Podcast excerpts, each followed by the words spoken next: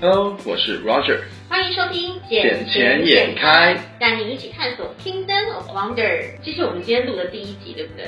哎，好像是这样子，没有错。其实我们要计划做这个 podcast 已经很久很久的时间差不多有两个月左右了吧？对，可是我们今天一直就是拖拖拖，因为你其实中间也是有其他事情，就是爱着啊，所以就没办法一直来做这件事情。今天好不容易在我们十一月的第一天，终于开始了。对，那可是我们是不是应该跟大家讲一下，说为什么我们我们的节目叫做“眼前眼开因为我们 base 在柬埔寨呀”？。对啊，没错。可是其实我们两个都不是这边的人啊，可是为什么就是会想在这边就是遇到，然后开始要决定做这个节目？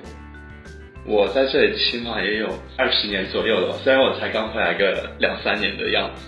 嗯，可是你之前在这边长大，对啊，你几岁在这边了？五六岁的样子。要先自己跟听众自我介绍一下、啊？不要，我要等着你问我。我不要那么快露出。好，反正其实我我们两个呢，就是在柬埔寨认识，然后我们两个都不是柬埔寨这边的本地人，然后我们是一个来自台湾，一个来自浙江，对，大陆浙江，然后我们在这边认识了，呃，也差不多一年多左右的时间，嗯然后我们有发现到说，其实柬埔寨是一个很值得让人去探索的一个国度，尤其他们的。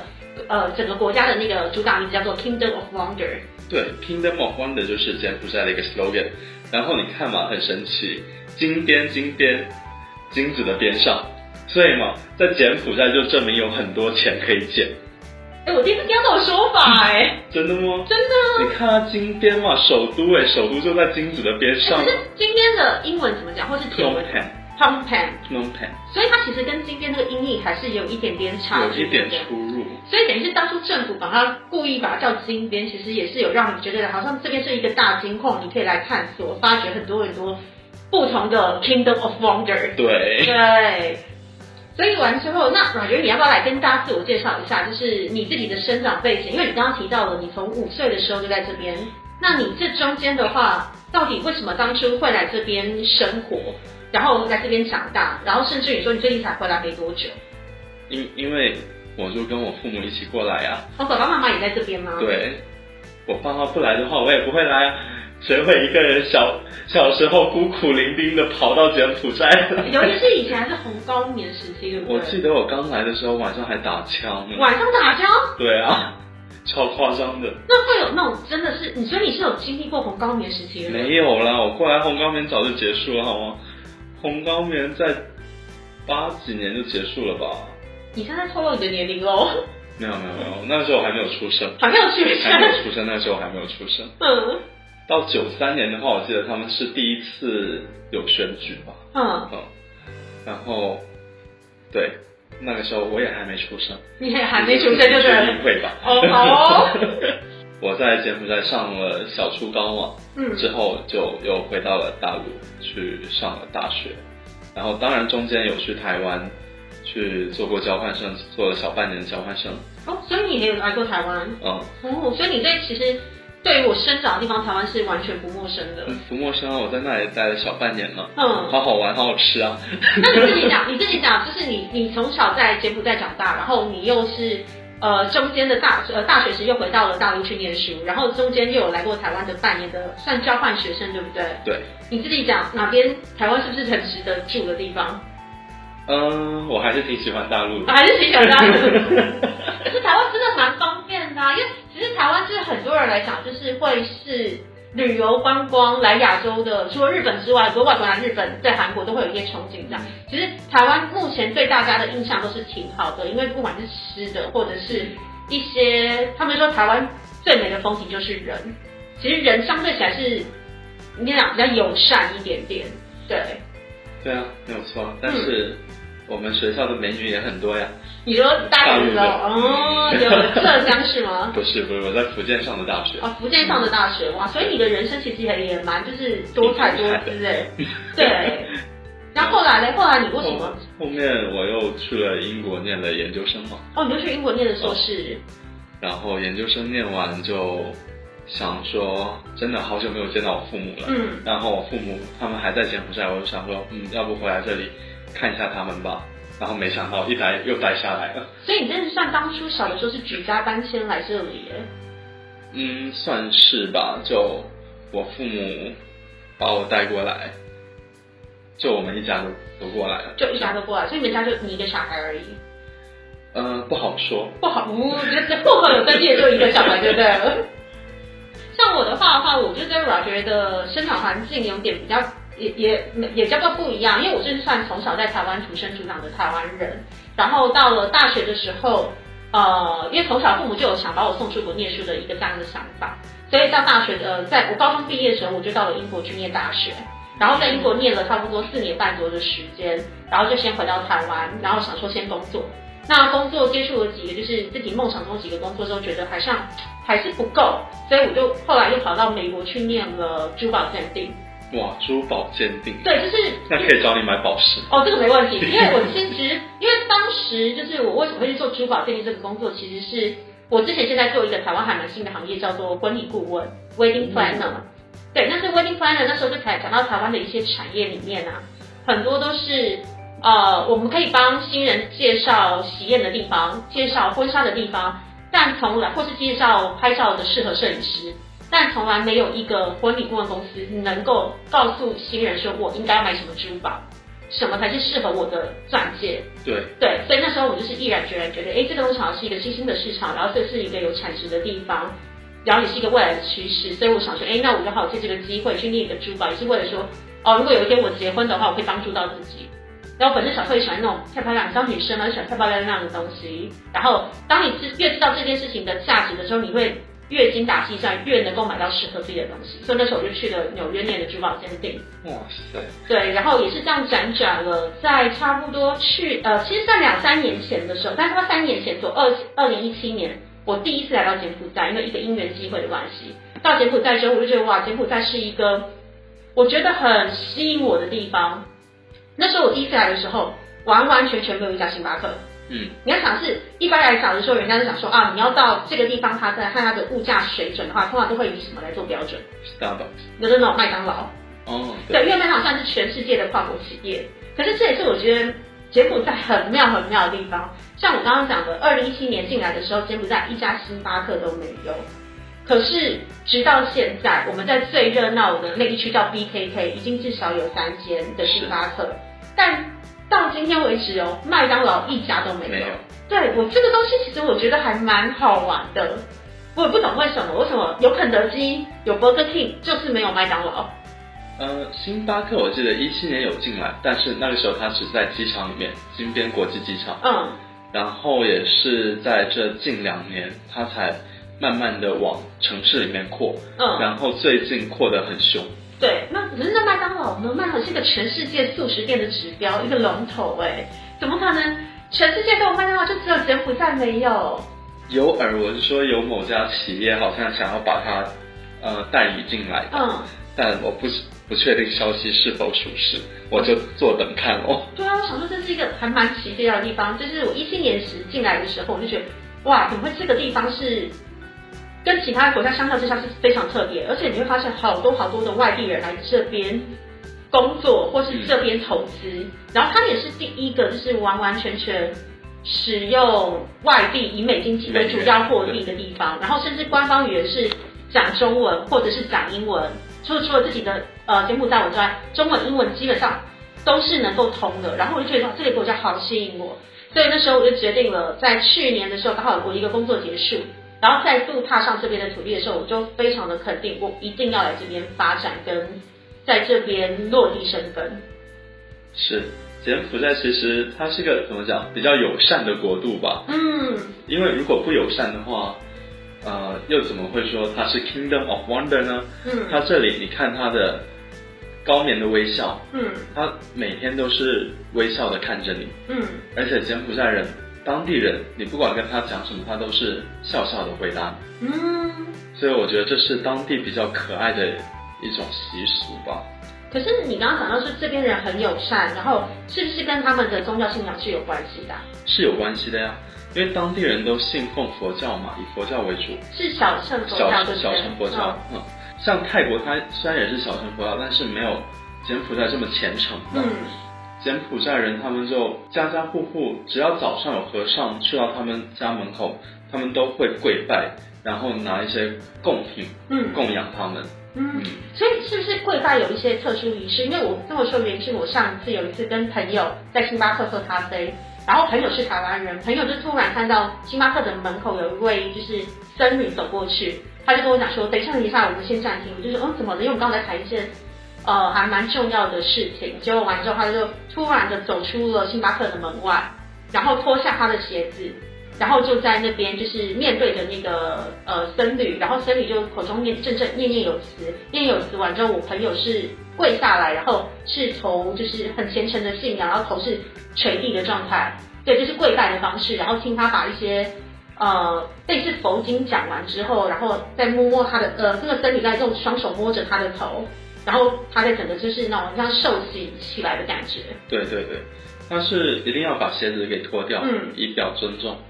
然后具体手势的话是摆在哪一个位置，我也记不太清，因为在柬埔寨来说，呃，像手势像你摆在胸口，嗯。摆在下颚，嗯。还摆在鼻前，都是表示拜不一样地不同位程度的尊不同程重度，对。我我只知道，好像面对到什么国王的时候，或者是面对到一些呃政府比较重要政府官员时，你手要好像要举到快额头的位置，对不对？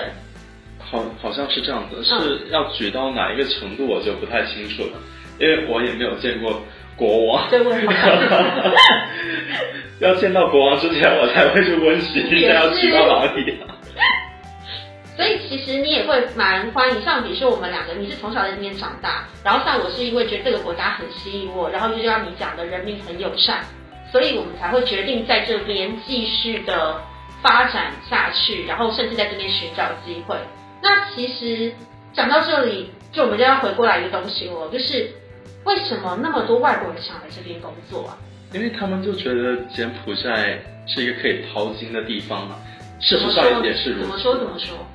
就像你看柬埔寨，它其实能做到的东西非常的多，像国内已经是非常成熟的东西，对你把它引进到柬埔寨来做，嗯，其实就可以做得起来。所以它就是一个未开发的处女地，一个新兴市场就对了。对，对，其实讲真的，我三年前第一次来的时候，那时候我是跟我表弟一起过来这边做市场考察，就是一个因缘机会过来。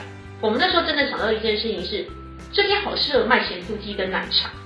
对，因为台湾的咸酥鸡跟奶茶非常的有名，珍珠奶茶跟咸酥鸡是基本上没有人不爱，全世界没有人不爱这个东西。然后我那时候就想说，哇，那时候呃已经知道 Koi 这家店已经进来，Koi 就是台湾的五十岚的副牌。那我们知道 Koi 有进来，是那时候还没有其他的厂商。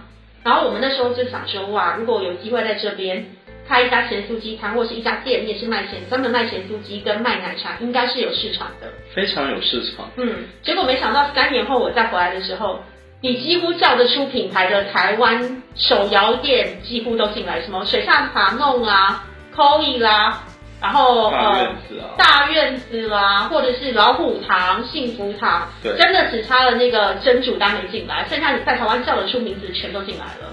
这里基本上，因为当地人超爱喝甜的，嗯，所以是因为天气的关系吗？跟泰国一样，因为我之前去泰国旅游的时候，我也觉得泰国人好爱喝甜的东西。你看泰式奶茶，嗯，它是加炼乳，对，然后非常的甜度很高。然后我早期两三年前来的时候，我记得那时候我们买呃珍珠奶茶，我朋友跟我说你要不要喝珍珠奶茶，喝看这边的 Koi。那在台湾的时候，我们喝的时候都是什么？呃，一般习惯讲说，哎，我要半糖，或者是我要两分糖、一分糖，甚至是无糖的。这边不是，这边就有蛮惊讶到我，就是我要的是一百趴的糖，或是一百五十趴，甚至是两百趴的糖，是两倍的糖。然后一喝下去是完全在觉得自己在喝糖浆。可是这边的人都喜欢喝到一百五到两百趴左右的糖的甜度，是因为天气很热的关系吗？我是觉得这是跟他们从小的饮食文化有关吧，因为他们你看他们吃的果条啊，这些嗯也都是偏甜的，你说龟丢吗？对，龟丢对对对，就跟台湾的那个客家板板条是差不多的东西，对不对？，它是从潮汕那边引进的，嗯。但当地人后期改良过啊，就比较适合当地人的口味，嗯。然后就偏甜，不管是吃什么，他们都喜欢吃甜的，像咖啡，他们也喜欢加炼乳、加糖、加奶，就一定是要甜的，要甜要冰，有这两样，完全重。所以就其实这边跟台湾的台南的饮食文化蛮像的，因为台南的话它也是偏甜，然后也是也是天气比较热，会不会是因为这样子的关系也是？就是天气热，你说在大陆的时候，你要讲说天气越热的地方越喜欢吃辣，因为辣可以刺激它的食欲，嗯，然后也可以帮你排一些水肿。像我之前在重庆工作的时候，哦，无辣不欢，就是因为重庆它是一个山城，它是整个闷在里面一个湿气的这种地方，所以他们就必须要吃很大量的辣椒跟花椒排身体的湿气。那是不是像台南，台湾的台南天气也比较炎热，那边的人也比较喜欢吃甜的？那我们刚刚讲到的邻近的泰国，柬埔寨旁边的泰国，它也是喜欢吃甜的东西居多，然后跟辣的东西居多。柬埔寨是不是也是被这样子的地理环境也影响得到？有有有，柬埔寨也喜欢吃辣，也喜欢吃辣，但吃甜我吃甜的话，我不知道它能不能排湿啊，因为个人不是那么喜欢吃甜的东西。嗯，可是它就是口味比较重，让你比较好入口，因为夏天难免食欲会不好。因为其实在这之前，我们可能要跟听众朋友讲一下，就是没有来过柬埔寨的人，其实你要想象一下，柬埔寨这边，像我们昨天刚过了一个送水节，对不对？对对，那其实每一年都会有一个饮水节跟送水节。不是饮水节哦，那是柬埔寨新年。哦，柬埔寨新年，柬埔寨新年跟送水节，然后这两个就是一个，一个是柬埔寨新年是几月几号？柬埔寨新年一般是四月中的样子，四月中，然后送水节会是在送水节十月底。十月底的左右，刚其实就是刚好隔了半年，就是一个旱季跟雨季的分界点，等于是是送完送送水节之后就开始进入我们的旱季，半年左右的旱季，然后饮水节来的时候就开始我们的雨季时间，是，对，所以等于是在这边的话，呃是我虽然有旱季跟雨季，但是它一年四季的天气都是常温在差不多三十度上下。五度左右吧。因为前面啊，前这次我回来的时候，因为我差不多九月底回来的嘛，然后这次回来的时候，我觉得天气有比较偏凉一点点，因为刚好还在雨季的阶段，可是也可是至少都有三十度的的高温，对我而言就算高温了。前两天一直下雨嘛，前两天一直下雨，温度差不多是在二十三四度左右比较凉爽一点点。对，点。挺凉爽的。嗯。然后一般柬埔寨天气最凉的时候是在十二月份，十二月份，对，刚过完送水节没有多久，嗯。因为就算过了送水节，其实十一月份它还是会下雨，嗯，然后到了十二月份才是天气比较凉爽的时候，比较稳定一点的时候，那个时候就像国内的冬天，嗯。所以就挺舒服的。嗯，它也是会有东北性气候的什么风向，嗯，好期待哦！因为我从来没有在柬埔寨这边度过冬天，因为我虽然是去年的几月啊，去年的七月左右的时候正式决定要在这边落地生根，然后工作，但因为去年还是比较处于来来回回的阶段，没有。然后像去年的过新历年的时候，我就人刚好人在台湾，没有在这里，所以我没有去感受到整个十二月的整个天气变化。但今年刚刚好就是疫呃，也是因为疫情的关系，也是因为工作的关系，其实大家要回去的没有那么的方便，嗯，所以刚好我今年可以有第一次的感受。等到我们差不多十二月份的时候，等我真的感受到时候，再跟听众朋友分享一下，就是当当时的天气状况是如何。对对对，十二月份的话，我们还会向听众朋友们随时 update 我们的状况。没错。然后你刚刚我们讲到了，就是我们说外国人为什么会想来柬埔寨这边工作？你刚刚讲的就是到处都是有钱，那其实他们主要来做是做什么工作啊？有很多，因为像我们的话，我们是做媒体类为主的，你的工作是媒体类为主的工作，对，嗯因为自己本身就是这个专业出身的，所以媒体类的话有很多可以做，嗯。包括像室内的广告，还有室外的广告，嗯。然后一些国内很成熟的 MCN 机构，我们都可以照搬过来。您刚刚说国内成熟的什么？M MCN 机构，网红经纪公司，哦，OK，网红经纪公司等于是它会有一个特定的类似演员培训班的概念，就对对了。我们帮你培训出来，你们帮我打工。哦，我懂，嗯等他会接一些，比如说他可能因为一些内容，然后吸引了一些呃，比如说抖音上的人民的 follow，那 follow 完之后，他就可以做一些业配的工作。对，哦，这样我懂。这段时间在柬埔寨兴起了很多家 MCN 机构，MCN 机构。对。那除了这个之外，比如说像你的专业，就是你刚刚提到的是媒体这一块的部分，那有没有其他的外国人会做什么？因为像我自己来的话，呃，我早期是做，去年当然是做土地投资的。嗯，因为其实我会发现很多很多的外国人来这边都会做土地投资这一块，因为早期这边的土地真的很便宜，对，而且它因为它是以美金计价，所以就会很多人都会觉得哦，至少这个货币是稳的，他们就会进来这边购买土地。不过近期的话是越来越贵了，因为太多太多人进来炒地皮这件事情，所以变成是说这件事情其实也越来越，而且当地的人越来越富有，所以其实当地人他们还是会自己要购买土地的需求，反而外国人进来炒的的就没有像早期的那种五六年前这么的获利空间这么的大。毕竟进来的越早，获利的越多呀。嗯你进来晚的话，前期都被别人给割光了一大波，嗯，你后面进来的话，所剩的利润空间就越来越少。但后面进来的话，能做的就是把现有的地皮去进行一个改造，因为他们很多人就只是单纯的购买，嗯，但他没有去进行一个建造，开发对？开发。嗯呃，很多外国人进来这边有做 HR 公司的，嗯，还有做很多其他像一些物业管理公司的，或餐饮业的餐饮业的嗯。很多人一开始来柬埔寨做餐饮业只是为了一个过渡期而已，嗯因为他们来柬埔寨不知道做什么，嗯先从餐饮入手，嗯餐饮很好开始做，而且跟其他产业来说的话，投资成本没有那么高，他们也可以看一下当地的情况是怎么样的，嗯，因为他们有很多人对当地真的是一点了解都没有，而且就做餐饮有个好处，人怎么样都要吃三餐，对。怎么样都会肚子饿，所以只是看你有没有找到你你的合适。的合适的族群而已。嗯，可是你刚刚讲到那个外国人来这边，比如说做土地开发，或者是他开发楼的这个这个状况的话，是不是这边购买土地有一些限定？因为我据我知道，好像不是每一个人都可以来买土地，来这里买土地的话，首先你得有当地的国籍，当地的国籍，或者是你以公司的名义来进行购买。你说私人或法人的状态，对不对？对，可是有没有什么相关的规定？如果是公司的话，一定要有当地人持股嗯，百分之五十一。百分之五十一，对，就是要过一半，对不对？对，所以其实名字的话还是挂在当地人名下，嗯，但以公司名义来购买的话，它的税相对来说就会高很多。那比如说他的税，比如说我是以个人名义，跟我是以公司名义，那个税会差到多少？没有记错的话，好像个人是四个点，公司的话是二十个点。对，哇，所以中间差了十六个点。对啊，所以就是一般不要以公司的名义进行购买。可是如果像你刚刚讲的，如果我不是以公司的名义进行购买，那我要以私人的名义进行购买，那我必须要有先付在国籍。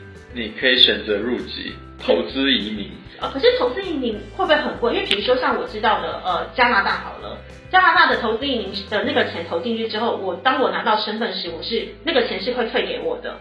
但是柬埔寨也是这样子的状况吗？柬埔寨不是这样子的状况，柬埔寨是你要给当地做一些贡献，嗯，然后或者是你真的有投资了几十万下去，你可以美金美金嗯你可以去申请到这一个移民的名额在。嗯，但像大陆大陆人要过来的话，要移民过来的话，那他就只能放弃大陆的身份，因为大陆有规定一个一个国籍原则，对不对？不能双重国籍不。能双重所以。台湾，我是台湾人，就比较没有这个问题了，对不对？因为台湾目前来讲，我们讲最最不要讲的地方，就是目前是可以拥有双重国籍的，除非我要从政，但我是可以有双重国籍的。好的，哎呦，是这样啊，我？们的护照还是不同颜色啊，是不是？是这样子吧？你们跟香港的护照也是不同颜色啊，对不对？嗯，我们还是有不同的管理方式嘛。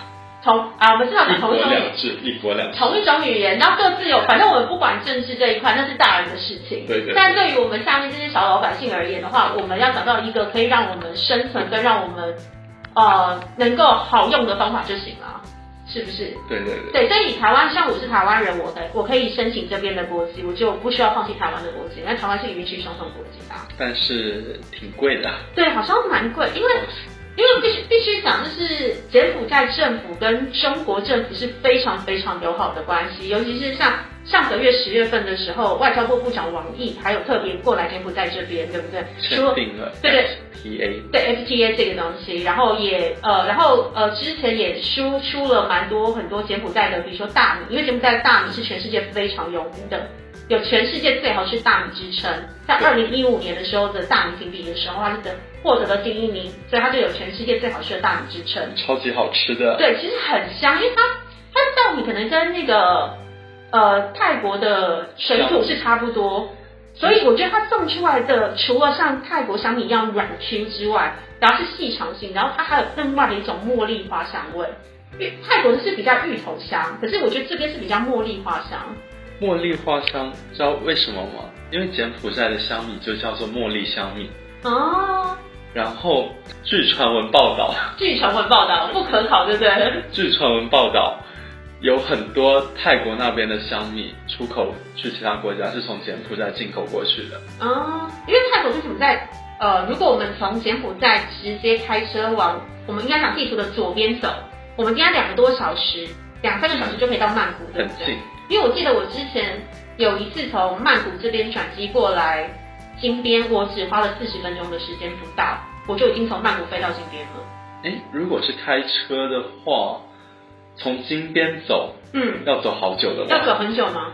因为我有开车去到曼谷，哦，对哦，今天两三个小时是到西港或蚌埠啦，所以要到曼谷要更远的时间。因为从金边要先去到暹粒波暹粒波比那一边、嗯边境，往往北走就对，往北走，然后开到那边就差不多要五个多小时、六个小时了。，嗯，然后从边境要过关，过了关，然后在那里再开车去到从边境去到曼谷，又要差不多要三个小时左右，所以其实上耗时也将近八九个小时，十个小时，十个小时，那还不如坐飞机。上次我坐飞机四十分钟而已，太无聊了呀！坐飞机，但是飞机比较 official 了呀，就是大家现在大家商务人士好吗？我们来没有，我是旅游人士。大家是商务人士哦，time is money，所以我们来这边就是要找一个最有最有效率的方式，然后让我们来移动我们自己的到各个地方去工作啊。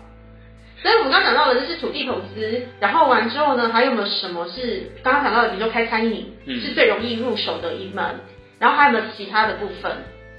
其他有很多公司在这里在做平台类的，平台什么样的平台？呃，比如说外卖，就像国内的美团外卖，哦，像台湾会有 Uber E 或是 Food Panda，对，对 Food Panda 这次富佩纳已经进来了。对，对对，我这次我也觉得蛮讶异，是我这次回来的时候就发现到，因为我是因为疫情的关系，我今年三月份有回台湾，嗯。然后一待就待了半年，因为想说让疫情比较稳定一点的时候，然后再看状况回来，刚好也处理一些事情。结果我这一次回来的时候，我就很讶异说，呜、居然有 Food Panda 在这里，而且它还因地制宜，就是我的手机跳出来的是中文版。对，对，然后还会发现就是 o o Panda 跟这边原本的外卖叫做简单点嘛，对不对？简单点是大陆进来的，大陆进来的一个就是呃外送的一个软体，然后 o o Panda 是属于我们知道是国际型的那一个，然后你会发现到只要是一些比较跨国的或是呃比较属于欧美的那一种西餐类的，就会在 o o Panda 上面。可是简单点就会比较偏的是，比如说中餐，中餐类或者是老咸酥鸡、台湾小吃类的东西，就会在简单点上面。这样其实市场是一个做蛮开的。对，其实简单点来说的话，它的主要客户群体还是在大陆客群为主。嗯，然后像 Food Panda，包括当地的 Young Twenty Four 的话，主要针对是当地人。Food Panda Twenty Four 对，一个蓝色标志标志，这个也是新的吗？不是 Young Twenty Four 是最老的一个外卖软件，当地的诶这个我就没听过嘞。完全是由当地团队进行的，所以它上面会有是呃中文、英文界面，还是就是简文界面？中英简，中好，那我等一下立刻来下载看看一下。Young Twenty Four 这个我就真的没听过。但优惠力度啊这一些肯定不及简单点和 Food Panda 来的大。嗯，而且它还是整个运营的经验绝对没有他们两个丰富。而且简单点和 Food Panda 都是我们的客户、哦 y o u n g Twenty Four 没有在我这边做过广告，所以可是是不是最近还有一个也是跟某一个集团有关系的，然后也是外送的？小马外卖吗？哎，对对对对对。小马外卖，我正在等小马外卖过来找我做广告呢。嗯那还是还有一个叫什么 Young Now，央闹也是新也是新的，对不对？对所以其实这半年内，我发现柬埔寨发生了好多好多事情，就是它的进步在全世界因为疫情的关系，就是像比如说像现在欧洲，不管英国，不管德国，不管意大利，就要进行第二次的封城。然后台湾的话，我们算蛮幸运，呃，像比如说以大陆好早期，因为先发现，所以现在其实控制的非常的好。那台湾的话，其实的防疫的这个先前部署也是有目共睹的一个好成绩。嗯但是我发现柬埔寨是一个让我觉得很特别的地方，就是这半年的疫情，然后反而让好多好多的太旧换新，像有一些比如说原本就已经可能公司体质不是那么的优良，或者是运营的状况不是那么好的，就整个完全被打掉，打出了市场。但是也同时冒出了好多雨后春笋，像比如说刚刚讲的外送平台，因为因应疫情，疫情大家就会需要有外送这个东西，所以像台湾也是 f o o p a n d a Uber E 这这几年，就是这这半年，他们的业绩都非常非常的好。那在这边的话，你看，光我们刚刚提到的，之前有的你刚刚讲的 Young Twenty Four，或者是我还没有离开这边之前听到的那个简单点，到现在我回来的时候多了三个。据我们现在留了就是多了三个，一个就是我们刚刚讲的 Food Panda，比较大家知名的品牌，然后一个 Young Now，还有一个是小马外送，这三个东西。对啊，所以其实柬埔寨的经济状况一直是很活络的。其实柬埔寨经济一直是往上走的。嗯，按照新闻报告上面指出，柬埔寨 GDP 每平均每年都是按照百分之七以上在增长。有，我之前有看过这个报道，从二零一四年开始，一直到二零一九，因为二零二零年的呃报告还没出来，大家也知道，就二零二零年全世界没有一个国家 GDP 会好，但是柬埔寨一直到二零一九年这。一四到一九这连续六年的时间，每年都超过其他的 GDP，嗯，这个是非常非常惊人的数据。现在没有哪个国家可以像柬埔寨这样子 GDP 每年这样子往往上走，嗯，而且保持七趴不变。是这个是很恐怖的，可是这个是不是跟它的一个政策有关系？就是它没有外汇管制。对，外汇管制很重要啊，因为在这里的话，你不管。是买房子也好，你发工资也好，基本上都是以美元为主。嗯，而且美元相对于其他货币来说的话，它不是那么容易贬值的一个东西。也是相较国际流流通货币比较安全性比较高一点点的。而且你拿拿着美元，你去到其他国家进行换汇来说更加方便。嗯，但是它没有外汇管制的话，所以。它的当地也，它也有当地的货币，有当地货币，但是当地货币现在也开始逐渐的在管控了。怎么说？就是像你现在去医院、超市，嗯，像去其他各大商场，你一美元、两美元的找零的话，它不会按照美元的找零给你，它会按照简币找零给你。所以你的意思是说，呃，这半年因为我。三月多之前回去的时候，这个状况还没有发生。然后等于说这半年的时候，可是政府可能就提出了一些其他的政策改良，包括可能就是小额、小面额的美金是不再继续流通于市场上了，可能改用的是当地货币来取代。这其实也蛮有助于当地货币的呃使用跟当地货币的一个通行性。嗯，对，因为其实一开始来的时候啊，然后我就觉得当地的钱很像。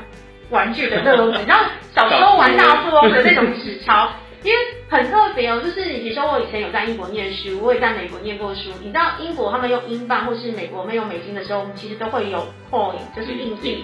对，然后我们是会用 pence 或是 quarter 来代替。可是柬埔寨这边完全没有硬币，他们我觉得这应该是我去过全世界蛮多国家也，我第一个遇到没有硬币的。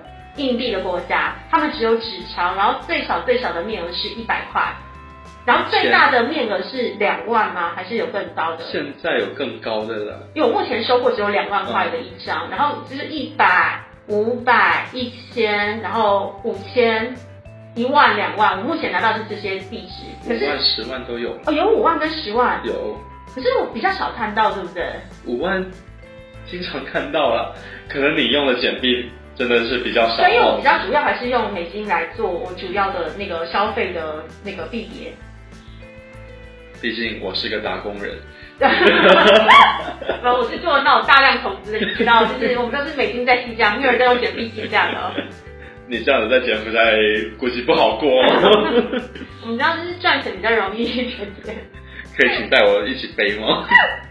所以就变成是我们之前的话，就是只有坐当地的那种呃交通工具嘟嘟车的时候，我们才会用到，比如说以当地的货币来计价。那其实讲真的，你去外面任何一个，不管是小吃店或者是餐厅吃东西的时候，哦，路边摊不要讲，因为路边摊真的基本上都是以当地货币在计价。对。但是只要是那种餐厅，就是有店面的餐厅，基本上都是以美元计价。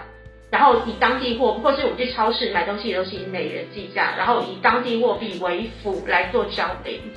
嗯，没有哎，其实你仔细看的话，在超市上面它都会有两种货币，一种是美元，一种是简币。嗯，然后就跟你讲说美元是多少，简不换算成简币的话，它又是多少这样子。那他们现在的汇率大概是多少？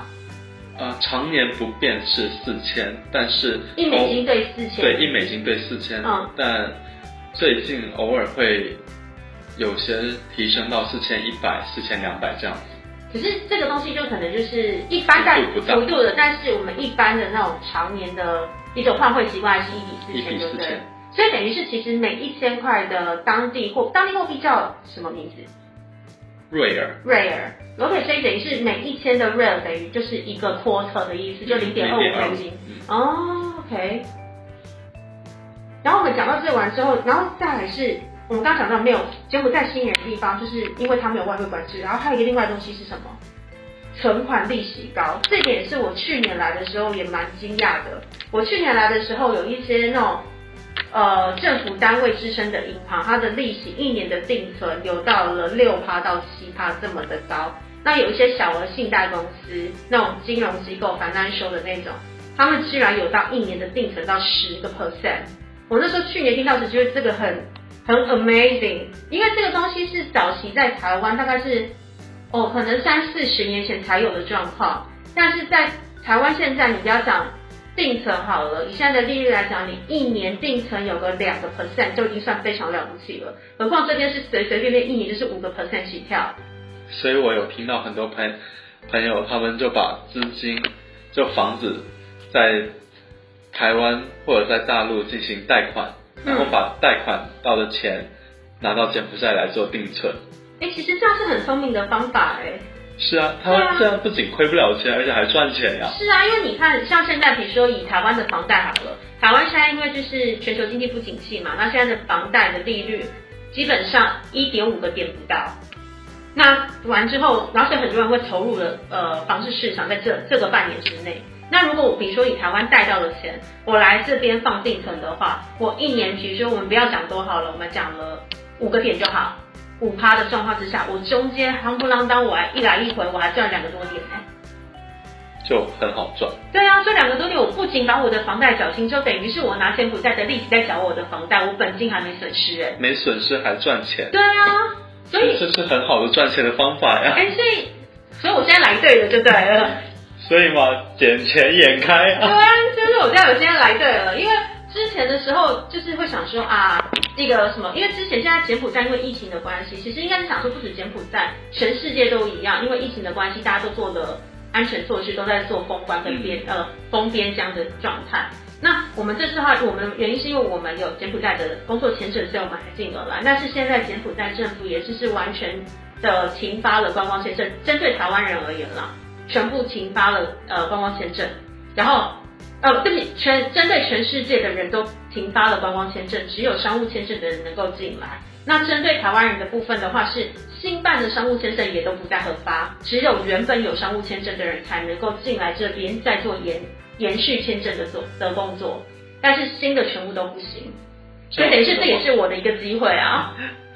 所以还好你之前有柬埔寨的商务对，还好我突然觉得我 我来的就是一个对的时机点，就是去年的时候，然后还没有疫情，然后在这边刚好有一年的时间好好的考察，然后好好的了解这个 Kingdom of Wonder。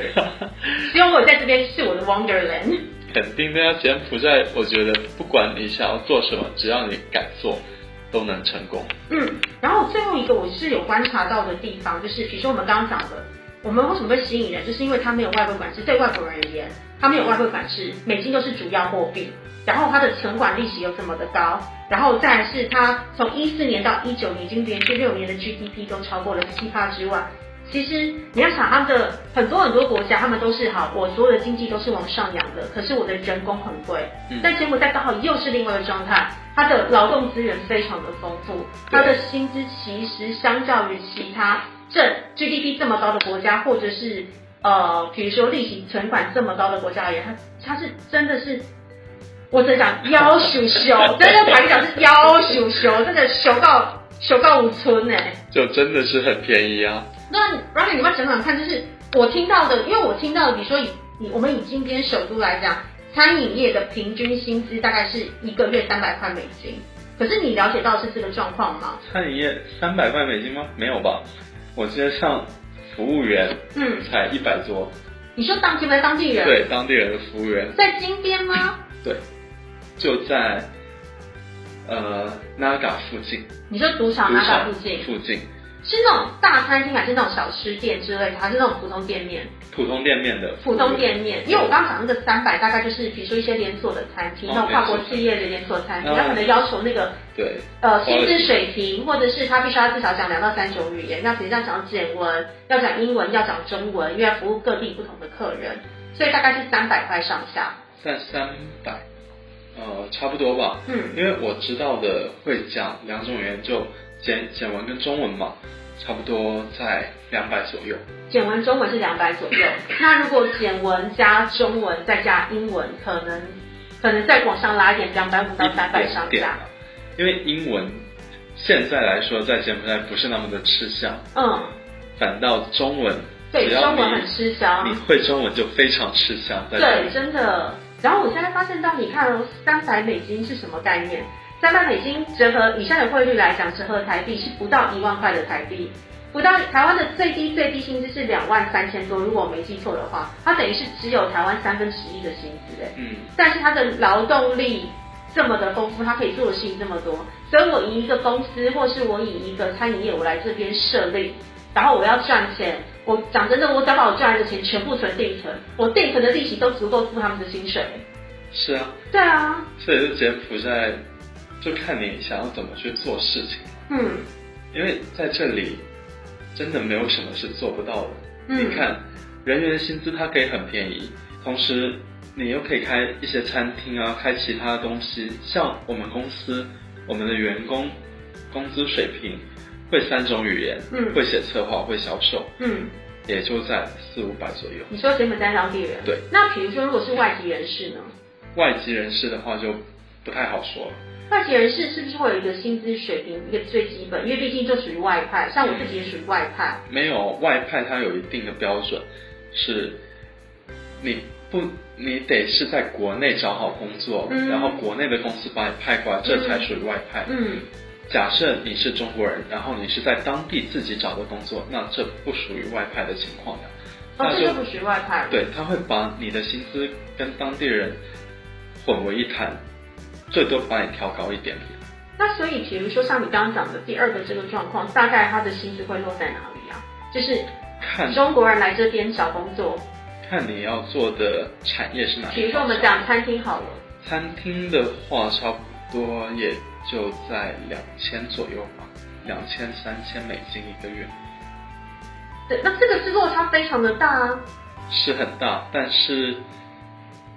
可是这跟你刚刚讲的不一样，你刚刚讲是说你来这边找工作，他就是会跟当地人的薪资混为一谈，但像当地人只有三百上下。